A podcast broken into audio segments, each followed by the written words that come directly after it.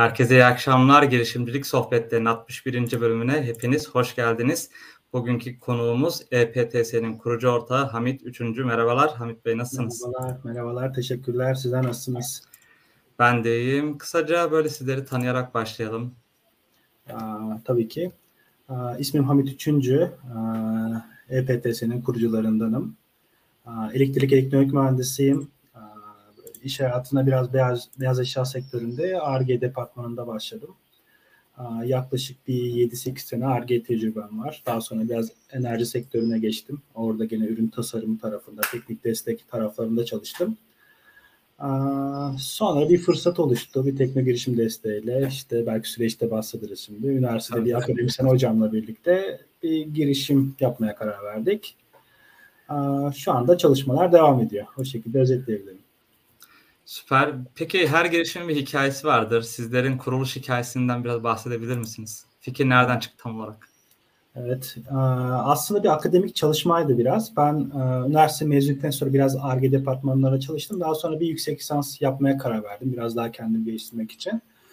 İstanbul Üniversitesi'nde yüksek lisans yaparken gene aynı üniversite spor bilimleri fakültesinde bir doçent hocamızla tanıştım bir fırsatta. Orada şey konuşuyorduk. Bu elit seviye sporcuların sakatlık riskleriyle bu antrenman verileri arasında bir korelasyon kurabilir miyiz? Burada bir regresyon analizi yapılabilir mi? Bir ilişki kurulabilir mi? Bir modele oturtabilir miyiz diye. Daha çok bir matematiksel bir çalışma yapmaya, istatistiksel bir çalışma yapmaya çalışıyorduk bir çalışmaya başladık açıkçası. Sonra şey fark ettik. Yani bu veriler var, antrenman verileri var. Bu veriler tutarlı mı, doğru mu? Biraz oraya kaydı. Biraz benim ARGE tecrübesi olunca elektronik tasarım tarafında. Aslında biz bu ürünleri de oradan tasarlayabilir miyiz gibi bir çok uzun süreç. Biraz özetliyorum ama bu tarafa gittik.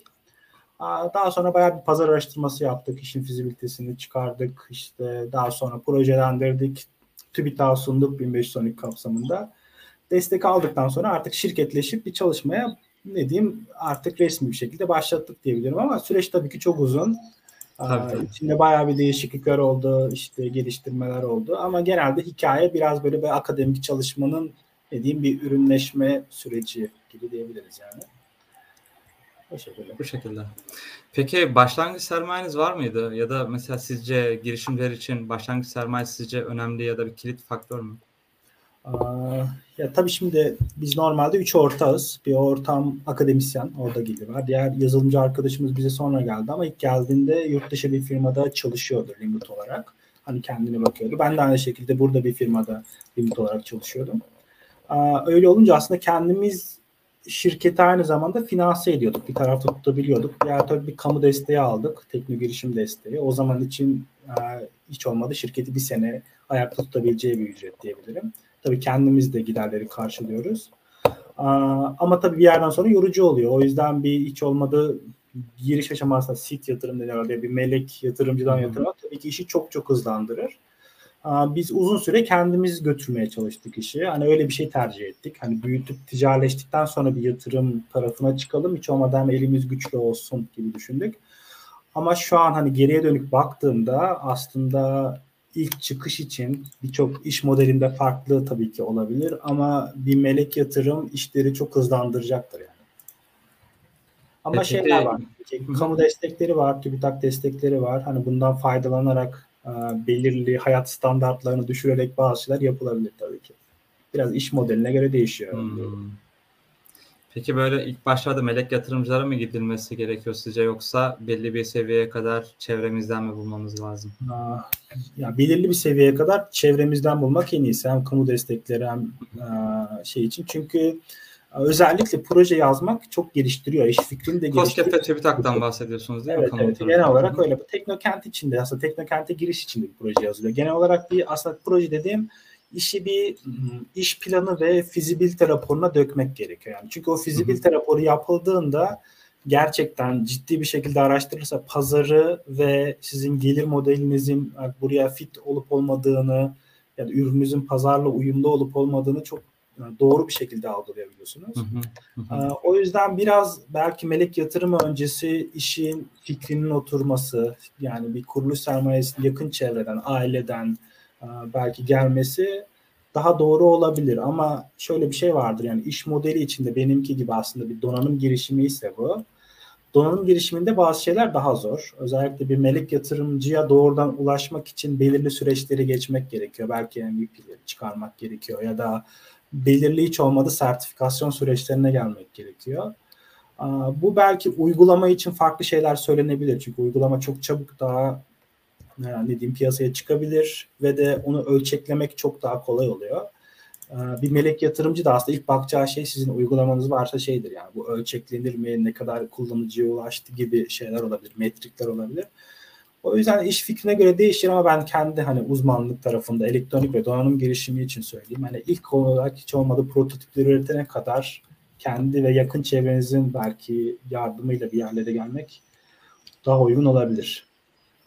Peki donanım girişimi olduğunuzdan bahsettiniz. Yani bu e, donanım girişimi olarak karşılaştığınız zorluklar neler oldu? Yani diğer girişimcilere nazaran biz bu konularda bazı zorluklar karşılaştık. Bunları da aşabiliriz mi tabii bu önemli. Bu sorunları nasıl aştınız?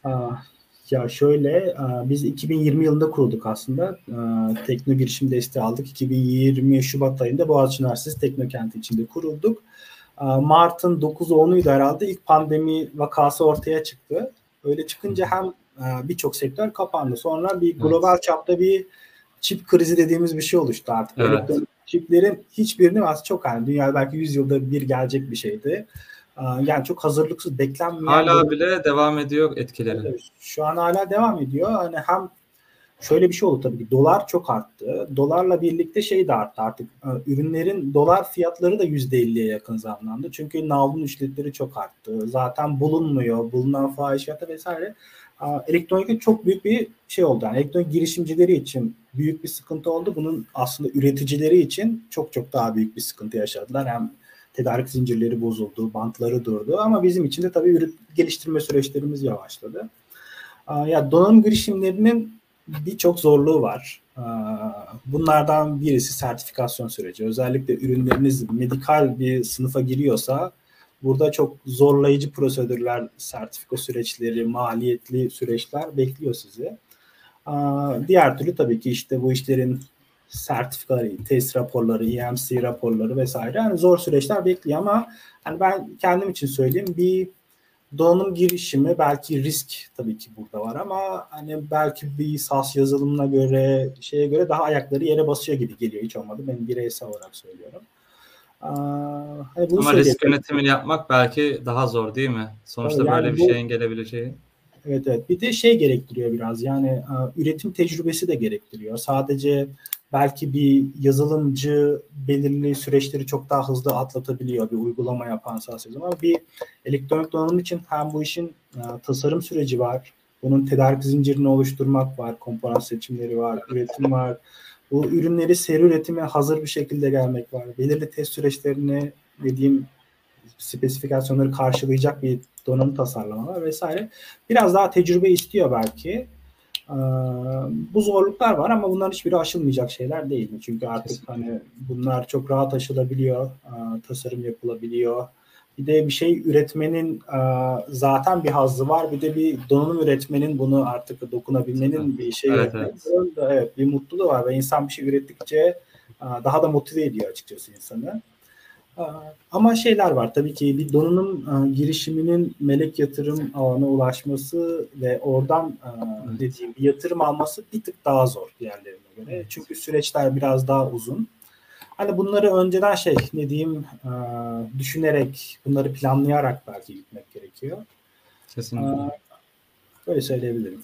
Peki bu donanım girişiminizi kurmadan önce e, bu zorlukların olduğunu biliyor muydunuz yoksa hani bu riskleri öngörerek mi e, tabii bu şekilde devam etmişsinizdir ama hani e, bu en azından melek yatırım ağını az önce sizlerin de söylediği gibi melek yatırım ağlarından yatırım biz geç alabiliriz vesaire. O zaman bilmiyorum yani payadalı kitlesel fonlama süreci henüz konuşuluyor muydu? Hani bunları bir özetleyebilirsiniz. Ee, ya birçok şeyi biliyorduk açıkçası. Çünkü hani biraz ARGE tecrübesi ve bir üretim tarafından çıkıp mühendis olarak geldiğimiz için hani karşılaşacağımız birçok sorunu biliyorduk ama hiç beklemediğimiz birçok sorun da oluştu. Bunlardan birisi tabii ki bu çip krizi. Hiç böyle bir şey hayal etmiyorduk.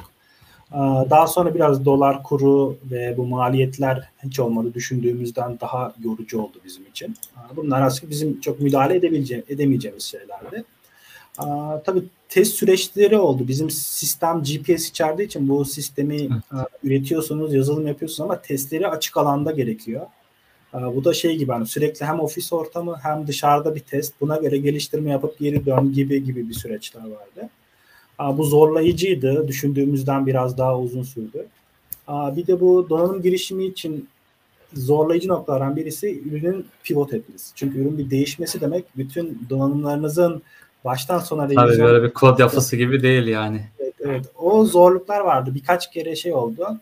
E, değişiklik oldu. Orada bizim bir yanlışımız oldu girişte. Biz ürünü öyle bir konumladık ki biz bu işi dünyadaki en iyi ürün yapacağız diye başladık. E, bütün rakipleri inceledik ve artık hepsinin en iyi özelliği ve de biz böyle Hı-hı. çok ekleme yaptık. E, sonra bu pazarla çok uyuşmayacağını fark ettik. Çünkü maliyetlerimiz çok arttı. Ürün çok maliyetli oldu. Sonra bir Hı-hı. hedef pazara baktık Türkiye'de. Biz bunu satabileceğimiz yer aslında Türkiye'deki spor kulüplerinin altyapıları diyebiliriz ya da buradaki bütçeleri hesap ettiğimizde biz bu sefer maliyet düşürmemiz gerekti. Hani bazı özellikler. Burada bir ürünü pivot ettik. Burada şey de önemli işte bir fizibilite raporu aslında hazırlarken ilk başta dediğim şey pazarla uyumu ürünün çok önemli. Bu aslında daha ciddi bir çalışma yapsaydık belki bunu daha önceden fark edebilirdik. Hem vakit kaybı oldu hem tabii ki bizim için mali olarak ekstra yük oldu. Hı. Bu süreçleri geçirdik. Şey var işte Melek yatırım tarafında hiç başvurmadık ilk başta. Bize doğrudan bir talep geldi. E, yurt dışından Rusya'dan. Benim ortağım biraz spor camiasına tanınıyor. Onun da etkisiyle birlikte. Şey süreçlerine girdik. Böyle bir yatırımcı görüşmesi Rusya'dan. İşte kısa dönem iş planları, uzun dönem işte business planlar hepsini hazırladık, sunduk ve bu süreçler de biraz yorucu süreçler. Bir de yurt dışında olunca yazışmalar İngilizce, dokümanlar hazırlanıyor vesaire. Bu yorucu süreci geçirdikten sonra şey gibi oldu. Biz abi biz bunu kendimiz biraz daha fonlayalıma geldik artık çünkü işin argesinden çıkmaya başlamıştı. Bu kitlesel fonlamayı aslında o zaman duydum ben. Aslında bu başlangıç aslında 2019'lara gidiyor ama biz bunu öğrenmemiz 2021 gibi oldu herhalde. Hı hı. Bir arkadaşım aldı benim daha önce bu kitlesel fonlamadan. Hemen onun yanına gittik. Nasıldır, süreçler nasıldır, işte arka planı nasıl, ön planı nasıl, işte yatırımcıyla ilişkiler nasıl. Bir hayli bilgi edindik. Hı. Daha sonra biz bunu işte fon bulucu vasıtasıyla oraya başvurduk. Evet. Belirli işte prosedürler var onları geçtik gibi oldu. Aslında kararımız biraz şey oldu. Yani önden giden ve bu yolu tecrübe etmiş bir arkadaşımız sayesinde oldu. Biraz onun bir şey. Ha, süper. Peki EPTS olarak dünyanın en gelişmiş GPS tabanlı giyilebilir antrenman yeleklerini geliştiriyorsunuz. Bize bu girişimin sunduğu hizmetlerden biraz bahsedebilir misiniz? Evet. pardon. EPTS normalde FIFA'da bir regüle edilmiş bir sistem. Bu Electronic Performance and Tracking Systems diye geçiyor FIFA'da. Biz bunu elektronik performans takip sistemi böyle baş harfleri duyuyor diye şirket ismimizi aldık aslında. Ürün değil. Yani Türkiye'de elektronik performans takip sistemi, elektronik bilişim AŞ gibi. Bu şekilde başladık çalışmaya. Bu sistem 2018 yılında VAR sistemi hayatımıza girerken bu da onun katmanlarından birisiydi aslında. Hem VAR sistemi var bir de sporcuların üstüne yerleştirilmiş sensörler var. Aynı zamanda optik tabanlı şey, sistemler var. Kamerayla sporcu takip etme. Bunların hepsi bir entegre. Tabii bizim hayatımıza en çok VAR sistemi girdi. O yüzden böyle hani futbol takip edenler için söylüyorum. Hep göz önünde o var ama bunun yanında bir kurallar kitabına geçen böyle bir sistem daha var. Bu sistem sporcudan canlı veri almaya dediğim onun özelinde gelişmiş bir sistem. Bu aslında 1995'lerden beri dünyada kullanılıyor. İlk başta atletik performans ne diyeyim yoğun olan sporlarda başlamış. Amerika'da rugby'de, Amerikan futbolunda. Hı hı. Daha sonra yavaş yavaş futbola girmiş. Futbola girdikten sonra da işte FIFA bunu regüle etmiş, sınıflandırmış, oyun kurallar kitabını görmüş. Böyle uzun bir sürecin sonunda 2018 yılında resmiyet kazanmış bir sistem.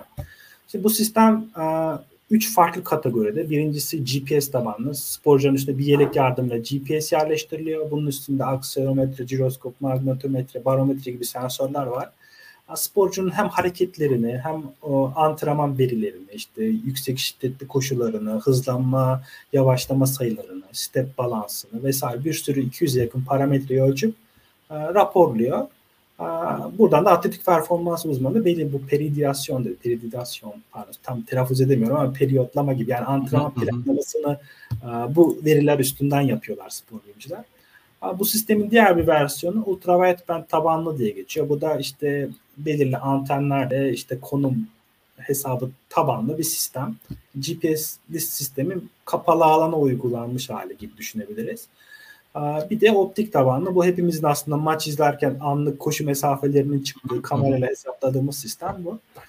Şimdi bizim geliştirdiğimiz sistem bu üçünün arasında GPS tabanlı olan bir yelek var antrenman sporcunun giydiği. Bu yeleğin sırt tarafında bir sensör var. Bu sensörün işte dediğim GPS ve inertia sensörleri var. Buradan bir veri alıyoruz. Bu verileri bir gateway yardımıyla cloud'a gönderiyoruz. Burada bizim bir analiz yazılımımız var, mobil uygulamamız var, web uygulamamız var. Buradan antrenman verilerini kondisyonellere, antrenman bilimcilere raporluyoruz. Hani genel hatlarıyla bu şekilde. Yani sadece bir donanım değil aslında bir yazılım da teknolojide ya, destekliyor burayı. Ya bu tabiri kullanmak çok istemiyoruz. Çok kullanıldığı için şey oldu ama bir ekosistem gibi artık bizim. Yani tabii, bir tabii. sensör var. Sensör verilerini götüren cloud'a çıkaran bir IoT tabanlı uygulama, bir gateway var. Daha sonra veri tabanı hizmeti var. Bu veri tabanı Kendi ekosistem var evet. Yani çok doğru bir tabir aslında. Evet. Bir mobil uygulama, bir web uygulama ve böyle herkesin verileri analiz edebildiği bir sistem. Yani bir sporcu istiyoruz ki bir sahaya çıktığında orada ne efor gösteriyor? Buradaki bütün antrenman verilerini bir cloud'a kaydedelim.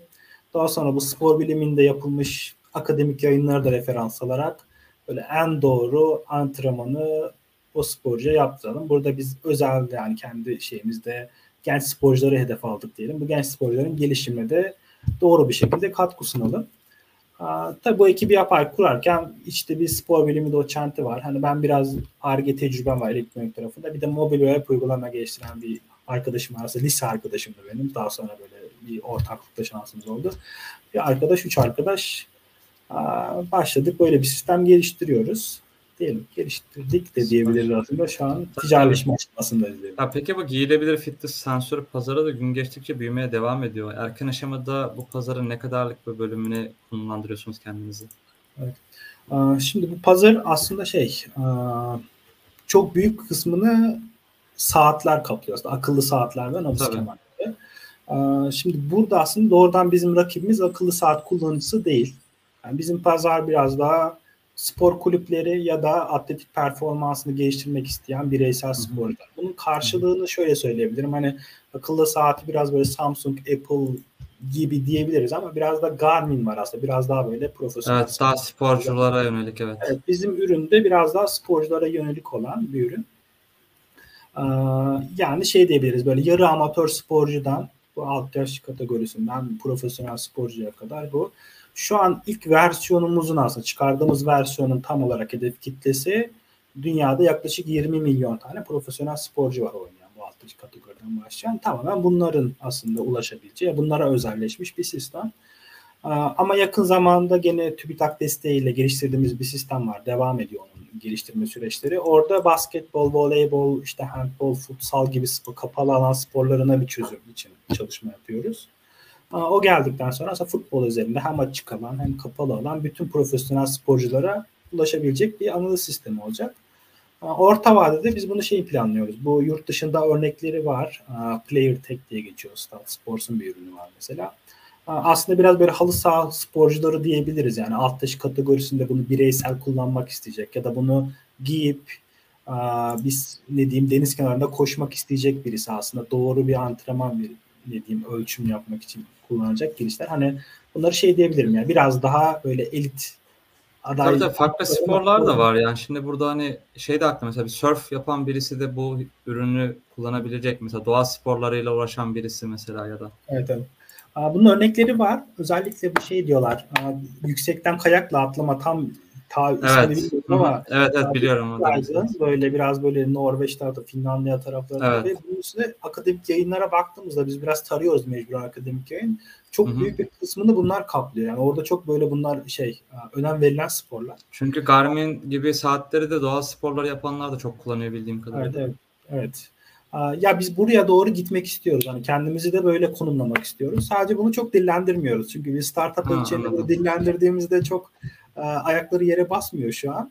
Ama tabii ki hayalimiz uzun vadede buraya gitmek. E, hı hı. Ve o taraftaki ürünleri geliştirip hani e, sektörün tamamına çözüm sunabilmek istiyoruz. Ama şu an hani öncelikli hedef doğrudan evet. spor kulübü altyapıları şu an için. Tabii. Peki ülkemizde dünyada girişiminizde benzer iş modellerine sahip çok büyük rakipleriniz de var. Bu global rakiplerden sizleri ayıran özellikler neler oluyor? Biz ürün geliştirirken ilk pazarımız, çıkış pazarımız Türkiye olacağı için aslında bütün odak noktamızı Türkiye'deki bir spor kulübün altyapısı neye ihtiyaç duyuyor? İşte Türkiye'de bir süper amatör ya da üçüncülük takımı neye ihtiyaç duyuyor? Aslında yani en çok düşündüğümüz şey buydu. Çünkü ilk çıkış pazarı noktamız burası olacak. Bu yüzden bizim Türkiye üzerinde şöyle bir şey var. Altyapılarda ve de işte biraz daha amatör tarafa gittiğimizde spor kulüpleri içinde çok fazla teknik personel yok. Yani mühendis tarafında ya da IT tarafında personel yok. O yüzden bir sporcuların verilerini bir yerde kaydetmek bir problem. Biz bunlara bir kere veri tabanı çözümü sunmamız lazım. İki, bu sistemler için yeterli saha koşulları yok. Özellikle bir hı hı. E, altyapı tesisinde U16, 17, 18, 19 sporcusu değişebiliyor. O gün maç oluyor, başka yerde antrenman yapılıyor vesaire. O yüzden bu sistemin taşınabilir olması lazım. Bunu bir Hı-hı. çanta içinde olması lazım. Aslında bunun en doğru çözümü antrenman sahasının belirli noktalarına belirli ne diyeyim ağ geçitleri yerleştirmek Hı-hı. ama Türkiye özelinde belirli şeyler var. Yani çözümümüz biraz daha Türkiye planlar özelinde. var mıydı şu anki çözümden önceki e, prototip aşamalarında düşündüğünüz? Çok var. Yani bazı şeyler dediğim şey buydu aslında. Hala aklınızda mı mesela onlar? Ee, acaba şöyle mi olsaydınız vesaire? Var. İki tane şey var. Projemiz var. Birini Tabii bu arada hani e, kendinize özel bir şeyse gizli bir şey de söylemek de zorunda Yok yok şey değil. Zaten birisi şey TÜBİTAK yeni TÜBİTAK projesi yaptık. Aslında o aklımızda Hı. daha gelişmiş olan sistemi. O da kabul aldık ondan da. Onda çalışmalar devam ediyor. Demiştim kapalı alan sporunu özel. Evet. Aslında bu onun patent çalışması başlayacak yakında. O yüzden çok detay vermedim şimdi şeyi açmıyorum. Evet, evet. Bu arada evet, şey evet, evet. ultra wideband tabanlı dediğimiz sistemlere muadil başka bir çözüm olacak. Hı hı. O aslında şey bizim aslında ilk düşündüğümüz sisteme biraz daha yakın. Onun pazarı futbolda aslında daha çok olması gerekiyordu ama geçmiş alışkanlıklar oraya bunu sokmamızı zorlaştıracaktı. Hmm. O yüzden onu biraz basketbol tarafına kaydırdık. Hı hı. tabii değişiklik oluyor. Aklımızda bazı şeyler var ama bu belirli kıstaslar var. Birisi bütçe, ikincisi tabii, tabii. yeterli ekibimiz de yok açıkçası. Üç kişiyiz. Yani yavaş yavaş büyüyeceğiz şimdi. Bu fon bulucu süreci sonuçlandıktan sonra biraz daha ekibi büyüteceğiz. Hı hı. belki ikinci, üçüncü aşamada evet. daha göreceğimiz şeyler olacak. Ya siz anlatırken şeyde aklıma geldi. Elit sporlar dediniz. Gerçekten bunu dediğim gibi surf, golf gibi böyle sporlarda da kullanabilir çokça fazla insan var. Hani e, onlar e, biliyorsunuzdur böyle biraz daha zaten e, yaptığı şeyleri e, istatistiklerini toplayabilir. Belki orada küçük bir sosyal ağ olabilir. Evet. Bu ürünü kullanan insanların e, birbiriyle etki bilmiyorum düşünmüşsünüzdür belki bunlara evet, etkileşime evet. girebileceği. Evet şöyle bir örnek var. Bunu e, bizim rakip diye konumladığımız firmalardan birisi Stat Sports. Onun Player Tech diye bir cihaz var. Bu bireysel böyle halı saha futbolcularıyla böyle alt yaş kategorindeki sporculara özel bir şey yapıyor. Orada bir yarışma ortamı oluşturmuşlar sosyal medyada. İşte o hafta kim en çok hmm. koştu, kimin atletik performansı işte limitinde yani patlama gücü en yüksek değil. Böyle yarışma ortamı var ve inanılmaz aktif kullanılıyor. Yani böyle çok yaygın. Orada insanlar da şey yapıyor.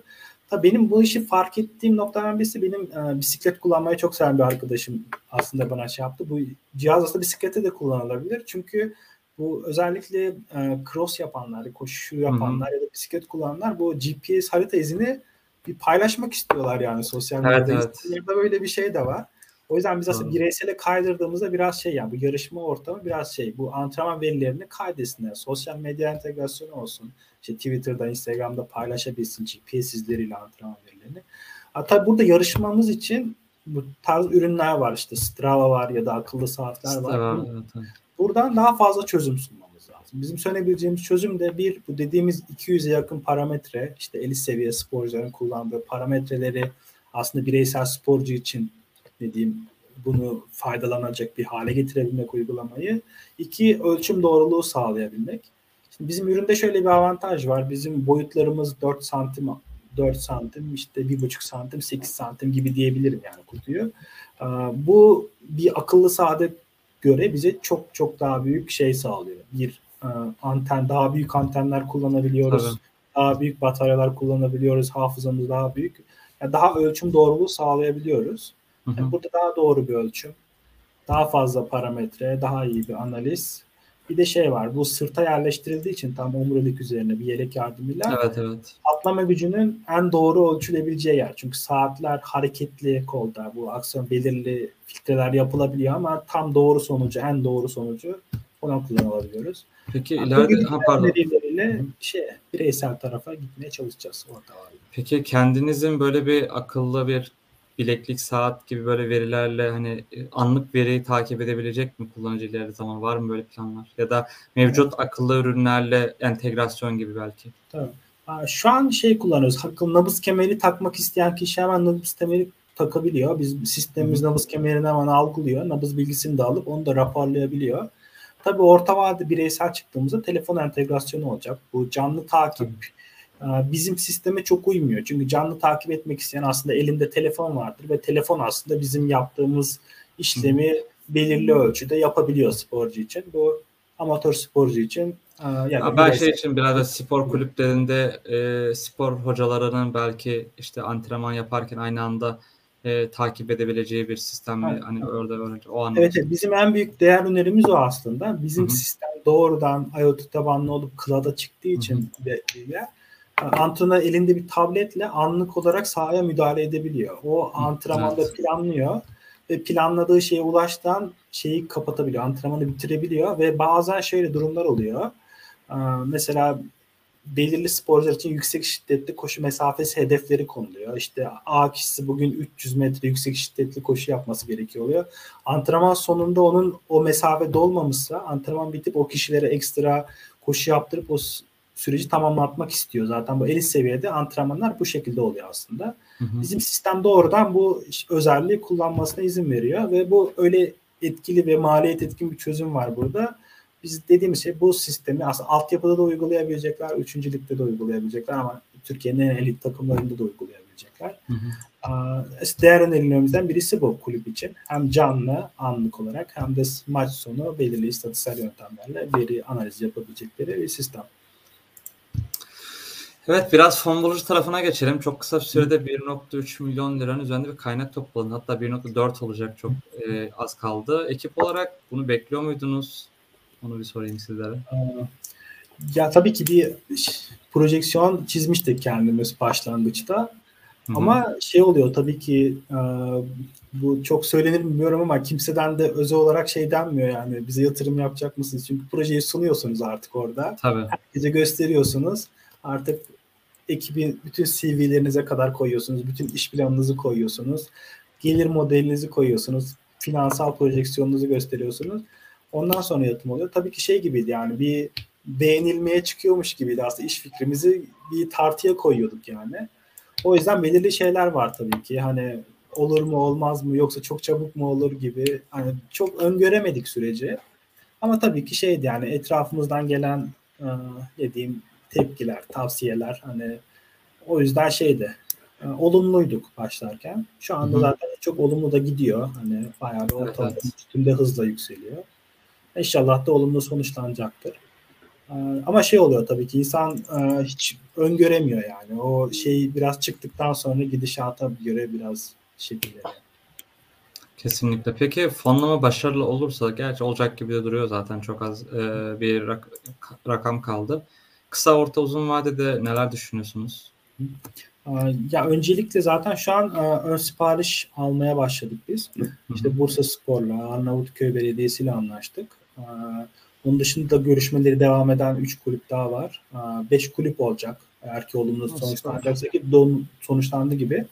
Normalde benim birinci yıl hedefim 3 spor kulübüydü. Ama şu bir haftada iki kulüple anlaştık. 5'i de çıkabilir.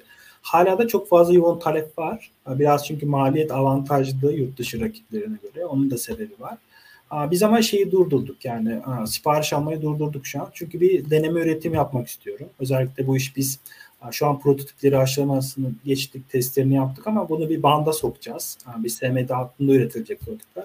hani üretimde bir sıkıntıyla karşılaşacak mıyız? Yani üretim kolaylığı zorlarsa bir problem olacak mı? Onu görmek gerekiyor. O yüzden şimdi 3 set bizim bir sette işte yaklaşık 60 biz 100 tane falan sensör ve ne diyeyim ağ geçişleri üreteceğiz. Bunu paketleyeceğiz 20'li setler halinde.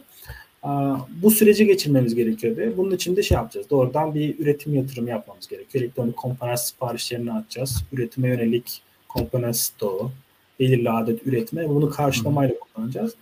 Ekibimizi biraz genişleteceğiz. Özellikle yazılım tarafında zaten hep kendimiz yaptık buraya verdiğinin tasarlarını ama biraz ne diyeyim birimleşmek gibi gerekecek. Biraz daha böyle departman demeyelim belki ama hiç olmadı görev dağılımını biraz daha düzgün yapabileceğimiz şekilde birkaç arkadaş daha katılacak yakamıza. Bir senelik süreç aslında dediğim gibi bu üretim, deneme üretimlerini geçip daha sonra bireysel için çalışmamızı başlatacağız. Ona ayrı bir ekip kuracağım. Çünkü orada biraz çok sensör grupları benzese de bireyselde bir mobil uygulama tarafı falan çok hı hı. değişecek. Onun çalışmalarını hızlandıracağız. Biraz dediğim gibi aslında fon zaten şeyde fon bulucudan incelenirse fon biraz üretim özelinde üretim, kalıplama maliyetleri bir de ekip büyütme maliyeti şeklinde. Evet, kampanya katılmak için de linki bıraktık arkadaşlar e, alttan. E, küçük büyük demeden Hakan Yıldız'ın sözüyle birin gücüne güvenerek e, yatırımlarınızı yapabilirsiniz. E, şeyi de sormak istiyorum. Şimdi kısa vadede evet böyle hedeflerimiz var. 5 e, e, spor kulübü demiştiniz. Hani bu sayı orta uzun vadede artık global tarafta farklı kulüplerde olacak mı? Ya da ilk açılacağınız evet. taraf Avrupa MENA bölgesi nasıl bir e, prodüksiyon izleyecek orada? Rakiplerden bahsedeyim biraz. Bizim aslında doğrudan şu an yaptığımız ürünün rakibi Amerika'da var. McLeod Sports diye. Şimdi 5000 takımla doğrudan çalışıyor. 5000 takım aslında 5000 set demek değil yani alt yaş gruplarına verebiliyor, kadın sporu tarafı var vesaire ama doğrudan takım yazılıyor ama hani hepsine bir adet bile verdiğini farz edebiliriz. Bu ürünlerin fiyatları yaklaşık 15 bin dolarla 40 bin dolar arasında değişiyor. İşte İngiltere'de bir rakibimiz var. Doğrudan 3900'den sonra web sitesindeki bilgi o kadar takımla çalışıyor. Gene işte Katapult var, Statspor var. 3000 ile 4000 takım arasında doğrudan çalışıyor. Ama büyük olan rakipler. Bizim 5 yıllık projeksiyon aslında doğrudan 1000 takıma ulaşmak.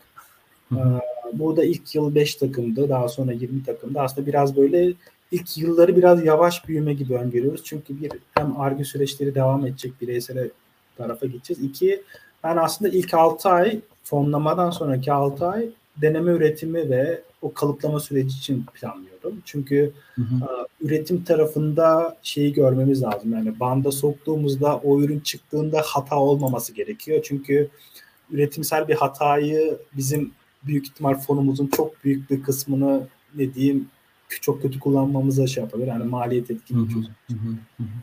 5 yıllık projeksiyon böyle bin takıma kadar ulaşmak bu Amerika kıtası ama asıl hedef Avrupa kıtası. Futbolun yoğun olduğu yerler. Tabii. Bireysel kullanımda da 50 bin bir futbolcu yani artık dediğim sporcusu diye. Bu işin aslında futbol özelinde. Bireysel taraftaki projeksiyon daha çok belirlemedik. Çünkü ürünü dediğim gibi daha gelişimi devam ediyor. Tam konumlayacağımız nokta bu akıllı saat tarafı, entegrasyon tarafı gibi olacak.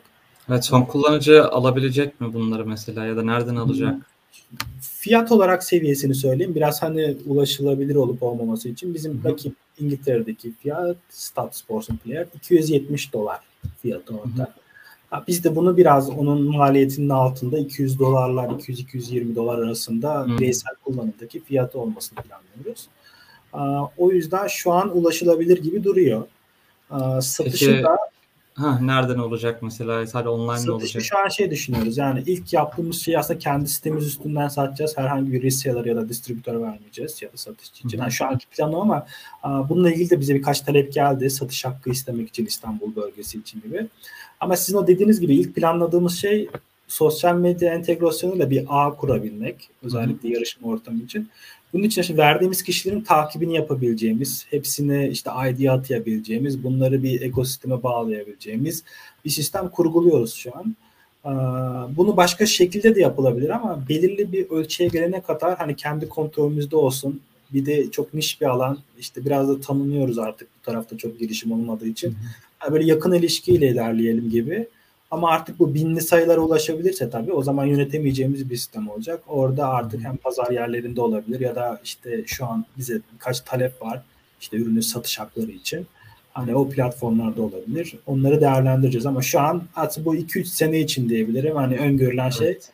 kendi web sitemiz üstünden bireysel satış kayıt altına alıp kişiyi takip edebileceğimiz bir sistem öngörüyoruz şu an.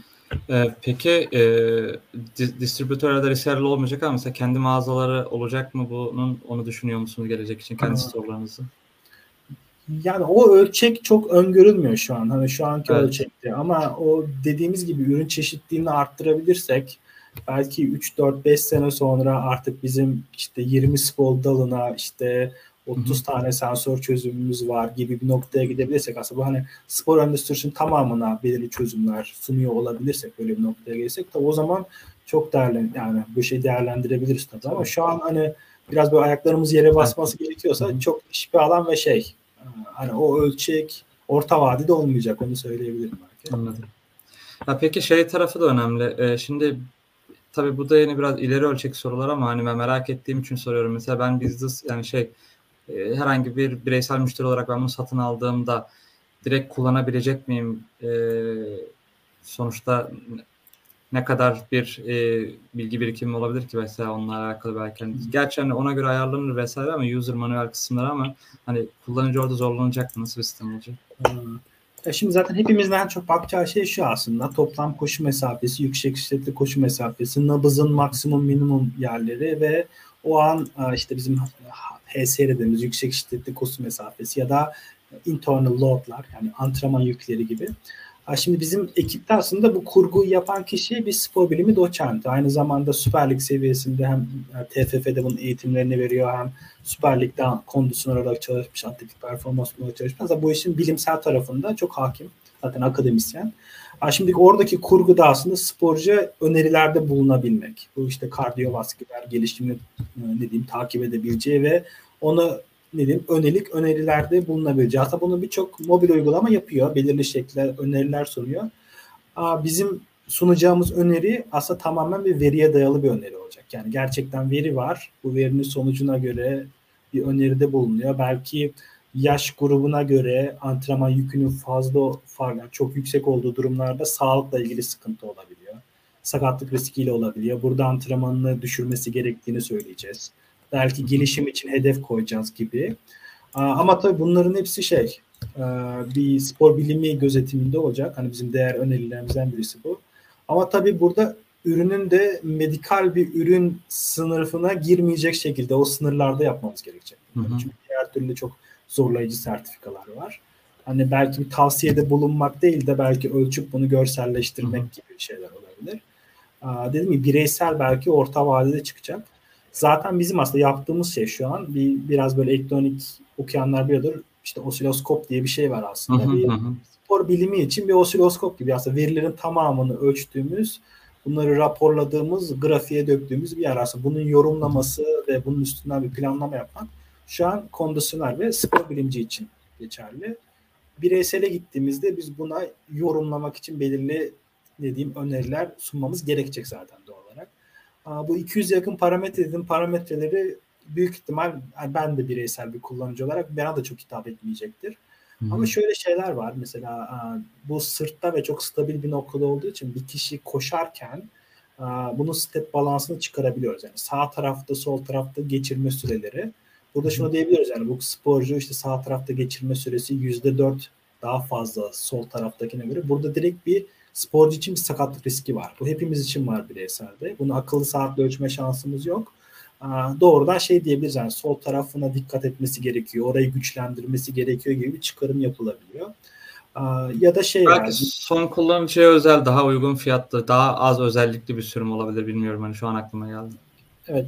Ya orada işte bizim çekineceğimiz şey 200 dolar civar dediğimiz zaten bunun üstünde kullandığımız sensörler GPS, jiroskop. Tabii tabii magnetometre. O gerçi değişmiyor çok doğru diyorsunuz. Belirli bir şekilde zaten bu teknoloji sabit aslında. Dünyada bu hangi sistemi açarsak açalım çok Hı. benzer şeyler var.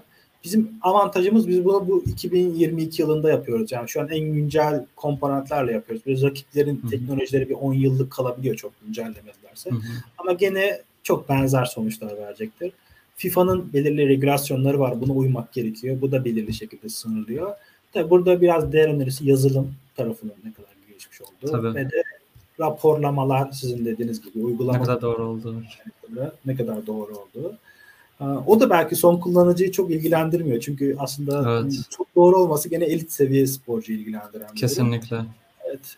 Orada işte uygun maliyetli bir çözüm derken çok uygun maliyetli çok olmuyor dediğiniz gibi doğru. Evet, Bazı saatler, temel bileşenler zaten fiyatı belirliyor diyorsunuz. Evet evet. Ya saatler var. O tercih edilir. Biz biraz daha konumlama noktamız şey yani. Genel kullanıcının üstünde biraz spor yapan atletik performansını evet. geliştirmek Hayatını odağına almış sporu belki. Doğrudan orası. Evet. Peki daha önce Türkiye'den hiç melek yatırım görüştünüz mü? Yani neden paya dayalı kitlesel fonlamayı seçtiniz? Biz görüşmedik ama o bizim biraz kötü tecrübemiz Rusya'dan gelip ve çok yoğun ve yorucu bir süreç geçirmemizden oldu. İkincisi bende şey vardı biraz ön yargı donanım girişimi olmanın getirdiği hep şey planladık biz. Üretim yapalım, 3, 4, 5 takıma satalım. Aslında şu an olduğumuz noktaya gelelim. 3-4 takımla anlaşma imzalayalım. Sonra büyüme odaklı bir yatırım ağına gidelim ya da global açılırken gidelim. Daha yüksek bir yatırım, daha büyük bir ölçek, ekibi daha büyütelim gibi de planımız. Tabii bu dediğim gibi biraz dolar etkiledi. Biraz böyle çip krizi ve tedarik problemleri etkiledi. Doğrudan gitmedik. Gitsek belki daha doğru bir şey olabilirdi çözüm bizim için. Hani o biraz şey diyemem yani dinleyicilerimiz için de hani bir tavsiye veremeyeceğim çünkü şey kendi tecrübe etmediğim bir durum. Yani o fon şeyde kitlesel fonlamada şeyden gelişti daha sonra. Hem daha hızlı bir süreç hem artık kendimizi tartıya koyduğumuz bir süreç. Bir de bize oradaki yaklaşım çok iyiydi. Orası da bize güven verdi şey olarak. Hani biz ilk gittik projemizi sunduk. Bizim ilk konuştuğumuz şey şuydu. Hani bizim yakın çevremizden de belirli taahhütler vardı öncelikle. Daha yüksek bir miktar olsun mu? Ekibi daha büyüteceğimiz, daha büyük ölçek mi? Hani bize denen şey şuydu. Biz hem size fazla bir konlamaya çıkaralım, biz kalalım, fonlarsınız bizim için önemli değil. Biz siz neye ihtiyacınız varsa onu söyleyin. Biz yatırımcılarımız için de en uygun nokta, en karlı giriş yapabileceği bir ortam yaratalım. gibi hani çok dürüst ve şey bir yaklaşım vardı bize. Hani dediğim bize de güven verdi bu. Evet, Biz evet. O çok önemli. Yani. Şeye girdik. Hani yatırımcılar için de söyleyeyim. Hani bize ilk söylenen şey buydu. Biz yatırımcılarımızın ne diyeyim uygun, makul bir değerlemeyle girmesi lazım diye. Ha, bu süreçleri geçirdik. Ondan sonra hani buraya karar verdik. Ha, tabii birçok avantajı var kitlesel fonlamanın. Ama bunun yanında tabii söylemek gerekiyor ki bazı zorlayıcı noktaları da var. Hı hı. Kitlesel fonlamayla yatırım almanın. Biz böyle teraziye koyduğumuzda burası bizim için bir tık daha avantajlı geldi. Çünkü bizim orta var, uzun vadede orta vadede diyebilirim bireyseli açılma şeyimiz var. Ee, ve şu an bizim tanınırlığımız çok arttı. Biz buradan bir 6 ay önce hatta 3 ay önce diyebilirim. Biz sadece ARGE yapan Teknokent'te kapanmış bir firma gibiydik. Şu an bayağı bir açıldık Türkiye'ye. Birçok Herkes biliyor. Yani bizim iş modeli için uygundu diyebilirim. Ya, kitle yani. fonlaması, kitleyle iş yapacak işler için, girişimler için çok daha doğru diyebiliriz belki. Evet. Peki fonlamanın tamamlanmasıyla ya da işte başarıyla tamamlanmasıyla birlikte bugün yaptığınızdan farklı neler olacak sizin hayatınızda? Hmm, tabii zor bir soru oldu bu biraz. Biz e, şu an şey bekliyoruz artık fonlama bitsin. O pazartesi gidelim hemen işimize yoğunlaşalım. siparişlerimize geçelim. iş evet, görüşmeleri evet. yapalım gibi yoğun bir çalışma bekleyecek.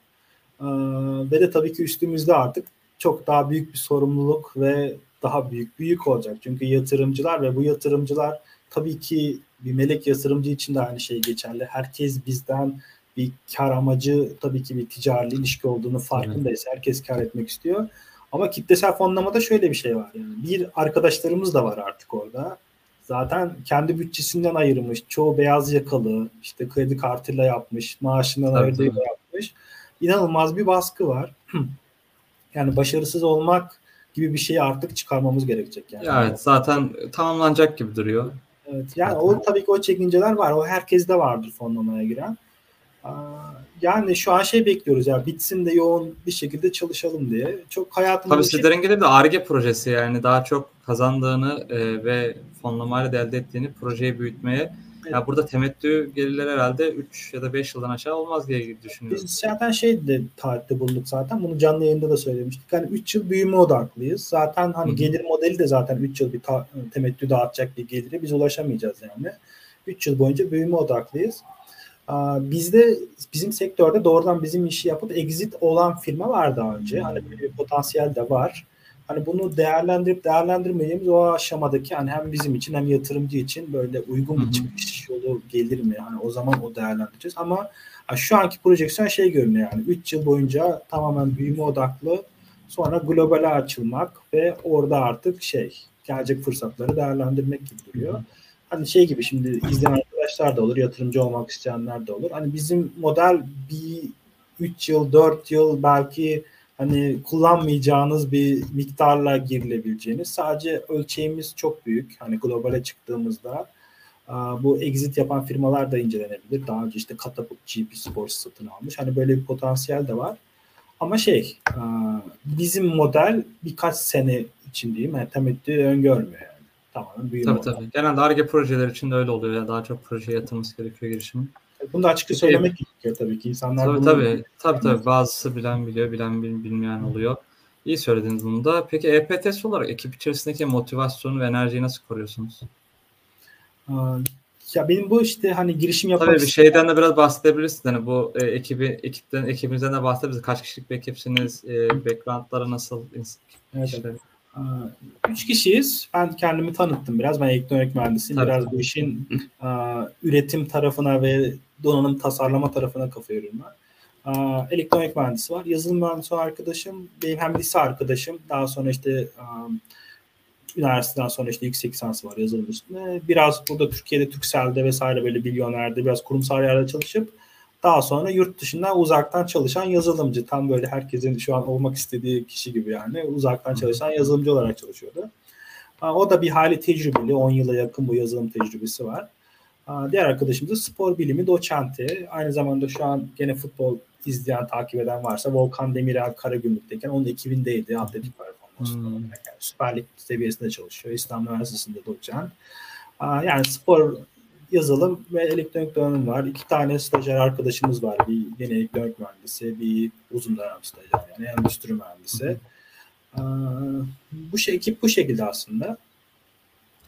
Soru neydi? Tam soruyu kaçırdım Motiv- ama. Mo- e, şey, ekip içerisindeki motivasyonu nasıl koruyorsunuz? Evet, yani şimdi şey, nasıl sağlıyorsunuz? E, bu özellikle girişim yapacak arkadaşlar belki bunu tavsiye olabilir nitelimde. Biz hani bir yer olmadık da hani genelde yanlış yaptığımız şeyleri söyleyerek belki hani onlar aynı yanlış yapması diye söyleyebilirim.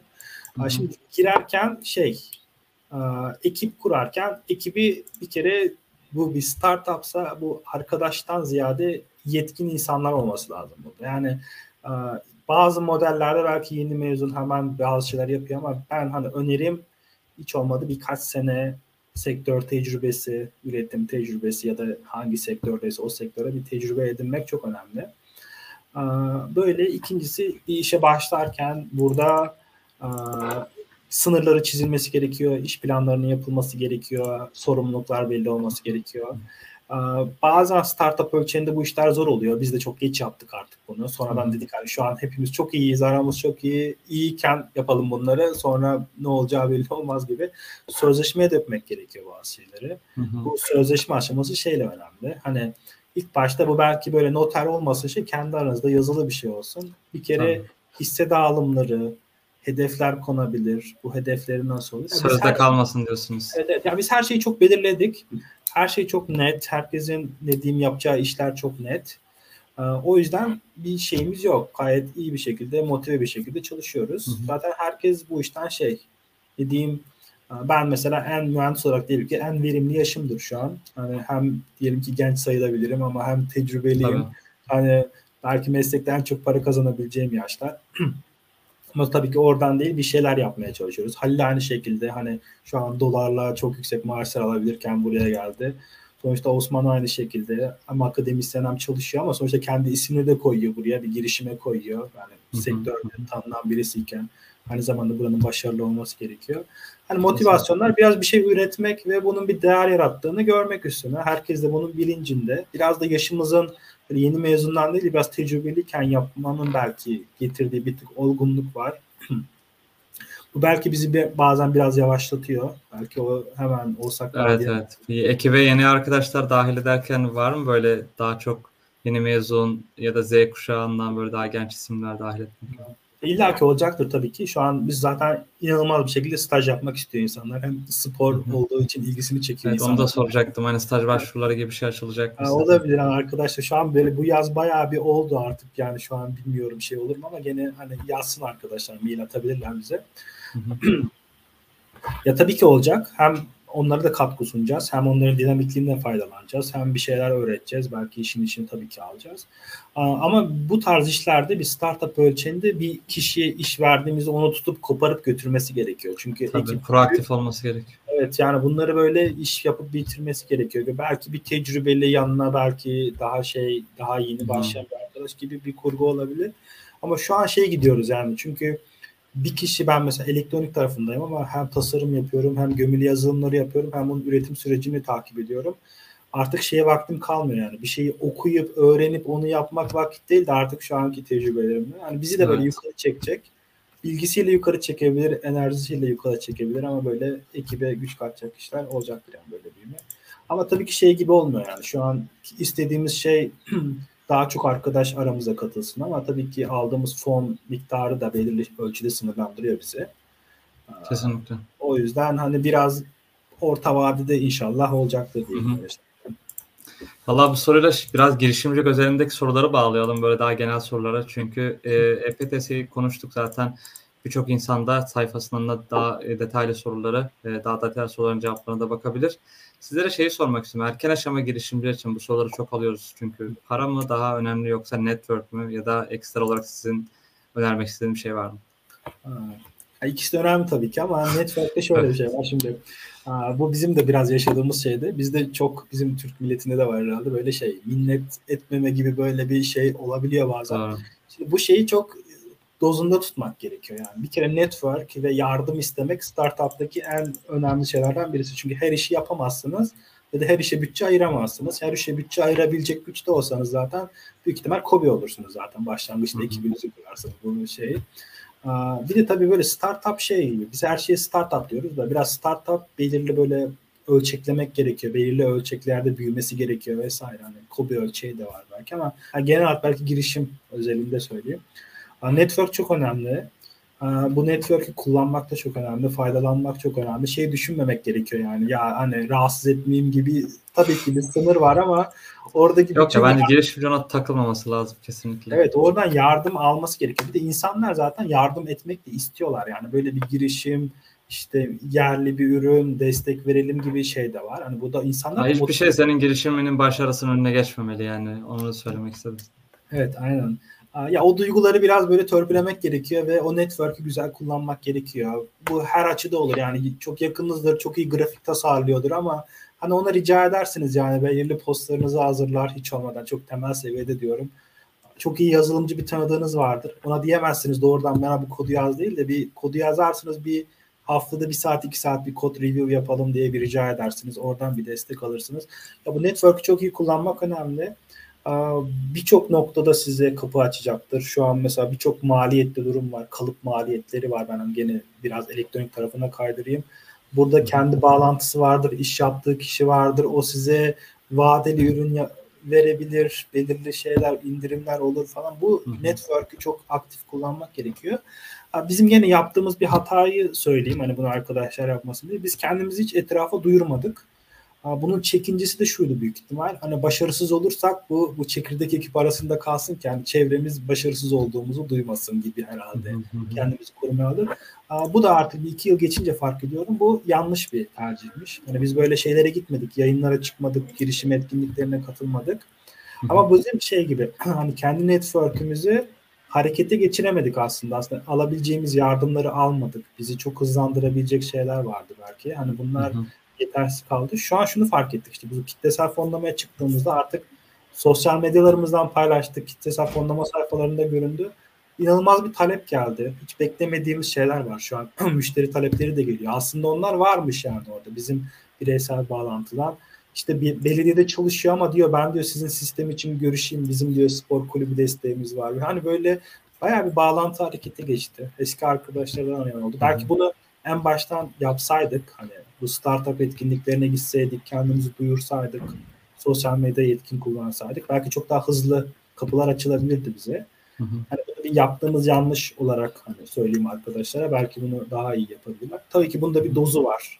Hani bir ürün olmadan çok tanıtmak da bazen ne diyeyim ters sonuçları açabiliyor. Tabii bunu dozunda yaparak ama kendilerini tanıtsınlar. Ne yaptıklarını sürekli anlatsınlar. Hangi aşamada olduklarını söylesinler.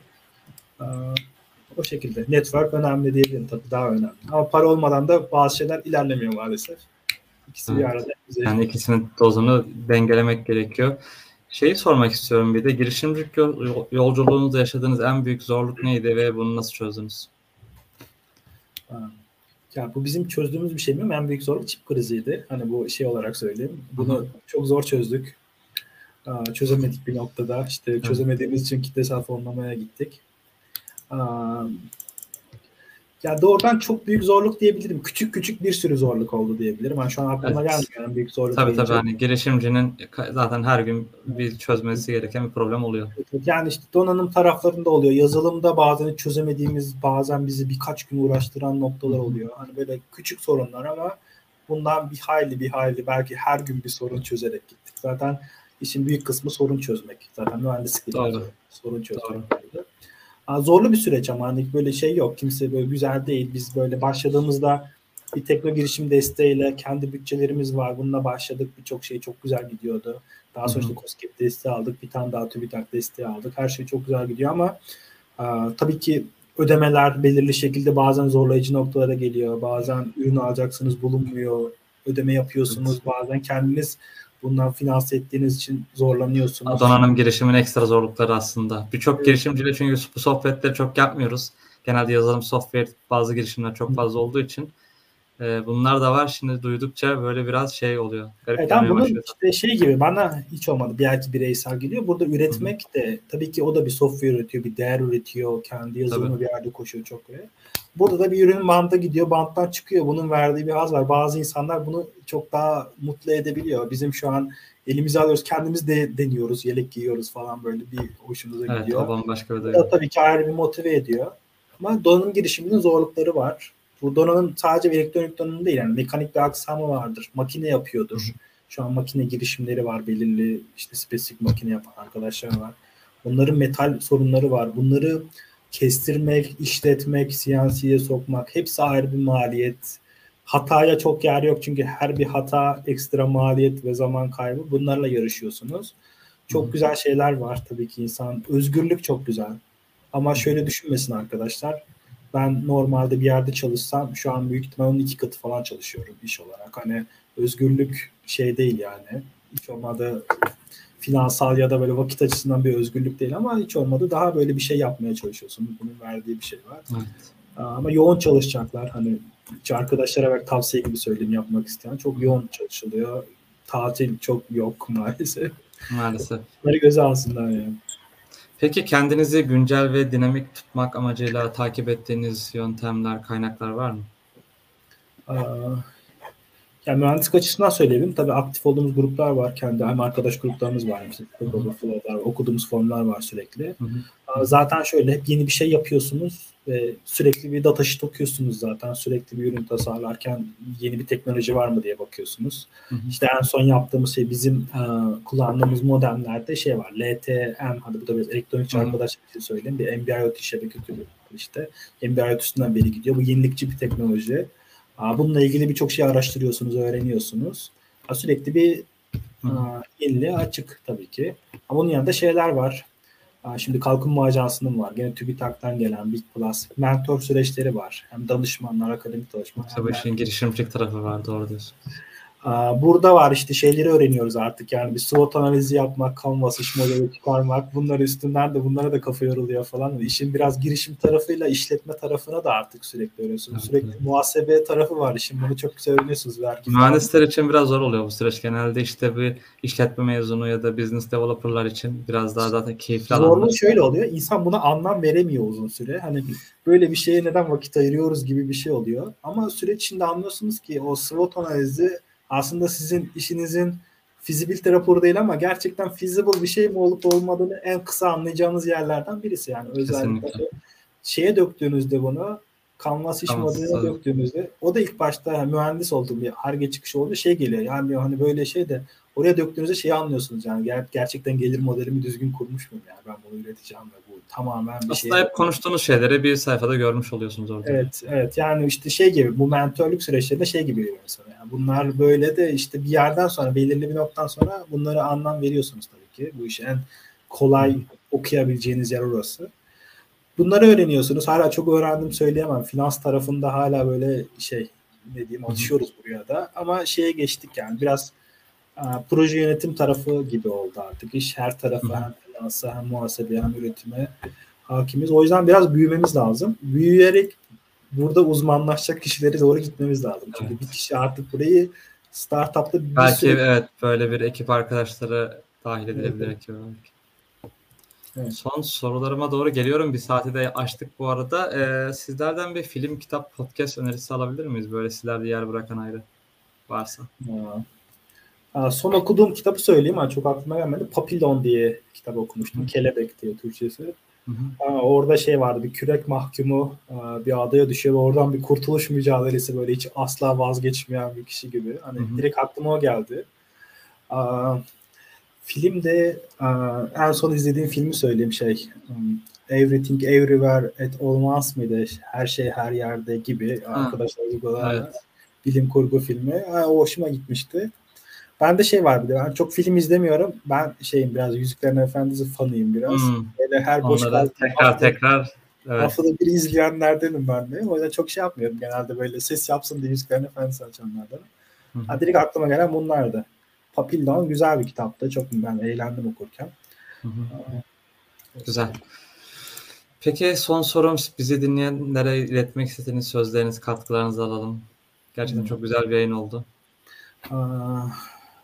Valla herkese teşekkür ediyorum. Öncelikle hem yatırımcılarımıza hem iyi dilekle yönetenlere buradan o fırsatta onu söyleyeyim. Biraz şey için söyleyeyim hani girişim yapmak isteyen arkadaşlar için belki benden daha genç arkadaşlar için. Hani biz böyle başarılıymış gibi bir noktadan konuşmuyorum ben. Hiçbir şey başarmadık. Sadece çok hata yaptık buraya kadar. Genelde yaptığımız hataları söylüyorum yapmasınlar diye. Hı hı. Ya üretmek güzel bir şey, çok güzel. Bir yerde profesyonel olarak çalışmak ve bir tercih. Benim birçok arkadaşım profesyonel olarak çalışıyor. Çok büyük firmalarda çalışıyorlar. Savunma sanayinde, işte yurt dışına giden var. O da çok ayrı. İnsanın bazılarının karakteri profesyonel olarak çalışmaya uygun ve orada çok mutlu oluyor ve çok başarılı oluyorlar. Ama böyle bir şey üretmek isteyen ve böyle girişim yapmak isteyen arkadaşlar da var. Hani onlar için söyleyebileceğim şey hani başarısızlık çok korkutmasın. Biz bundan korktuk ve kendimizi bir hayli geciktirdik ama hani bunda çok korkacak bir şey yok. Yani birinci başarısızlık bir şeyler öğretir, ikinci olur. Zaten bu böyle girişim ruhlu kişilere baktığımızda genelde başarısız başarısız gibi gidip sonra bir şeyler olabiliyor. Hani başarısından korkmasınlar. Network çok önemli. Belki girişim yapmadan önce belki bir sene network için uğraşmak, belirli ağlara gitmek, çok önemli. Hani bu tarz hikayeler dinlemek yani girişimci hikayeleri belki çok önemli. Hani bu çok değerli bir şey. Sonuçta artık günümüzün trendi de bu. Hani girişimcilik işte startup. Yani bir fikirleri varsa bundan e, bunu değerlendirsinler. Özellikle şey çok önemli. Kamu destekleri olmasa da bu işi bir fizibilite raporu standartında yazsınlar. Yani pazar analizinde. Orada bazı şeyleri görecekler. Yani bizde de destek olacağımız bir nokta evet, olur. Evet. Yani ön çıkışı bize de ulaşabilirler. İletişime yani. geçin. Görevimizden faydalanırız. Yani bunları söyleyebilirim. Yani size de çok teşekkür ederim. Hani böyle bir fırsat verdiğiniz bize. Valla çok keyifli bir sohbet oldu. Ee, öncelikle katıldığınız için çok teşekkür ederim. Ben kişisel olarak, Giriş Park olarak da aynı şekilde. Ee, girişimcilik sohbetlerin 61. bölümünün sonuna geldik arkadaşlar. Bu yayının tekrarını yine YouTube kanalımız üzerinden izleyebilirsiniz. Yayınlardan haberdar olmak için de sosyal medyadan bizi takip edebilirsiniz. Girişimlik sohbetlerin bir başka bölümünde görüşmek üzere. Hepinize iyi akşamlar. İyi akşamlar.